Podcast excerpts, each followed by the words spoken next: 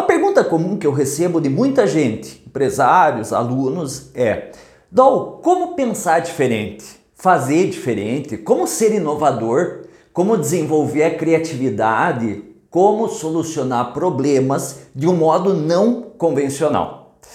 Hoje eu quero falar sobre uma premissa básica para essa reconfiguração mental, o pensamento divergente. Meu nome é Luciano Doll e começa agora o Faça Diferente, a sua dose semanal de inovação e produtividade.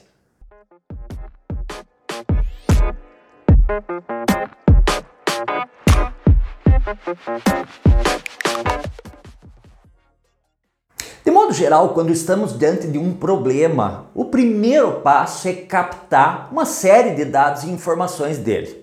Nós, sobretudo ocidentais, temos uma tendência de, com base nesse levantamento, convergir para uma única resposta. Isso se chama pensamento convergente. A partir de poucas hipóteses, esse pensamento funciona como um funil. E de fato ele é eficiente. Em pouco tempo afunilamos e atingimos a suposta melhor resposta para o problema. Ocorre que o pensamento convergente geralmente aposta numa inovação incremental para solucionar o problema. Há um tempo eu já falei aqui sobre a diferença entre inovação incremental, a inovação radical e a disruptiva. A inovação incremental, como o nome diz, representa um incremento. Ela é evolucionária e não revolucionária. Ela não é radical nem disruptiva. Veja, eu não estou falando mal dela, ela funciona em algumas situações. No começo da minha carreira acadêmica, eu pedi ao meu pai, também professor na época, que me desse dicas para preparar aulas. E ele me disse: não pegue muitos livros no começo, isso pode te confundir. Isso é um exemplo de um pensamento convergente. O meu pai corretamente me fez essa recomendação porque se baseava na eficiência. Eu tinha pouco tempo na época para ter as aulas prontas e focar em um poucos livros funcionou. O problema é que o foco no curto prazo, como as empresas costumam fazer, tem se provado ser um perigo, sobretudo atualmente, quando a inovação passou a ser prioridade. Ao contrário do pensamento convergente, o divergente aposta na multiplicação de opções para resolver um problema.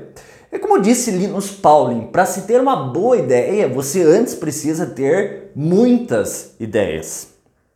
O nosso sistema educacional, do jardim à pós-graduação, é infelizmente focado no pensamento convergente. Damos muito valor à eficiência pensamos mais na eficiência do que na eficácia.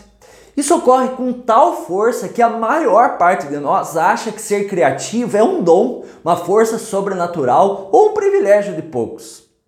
Mais ainda, tem gente que acha que fazer brainstorming é perder tempo. Temos uma ânsia de chegar na resposta. Em outras palavras, na escola ou na faculdade praticamos muito mais o pensamento convergente do que o pensamento divergente. E não tem como ser criativo sem praticar o pensamento divergente. Para se ampliar o leque de opções e ideias sobre um problema qualquer, é vital enxergarmos a questão sob diversos ângulos diferentes. Eu sei, isso não é fácil. E é exatamente por isso que, se você adota, por exemplo, uma metodologia ágil, ela sugere times multidisciplinares para que o pensamento coletivo, colaborativo e divergente ocorra.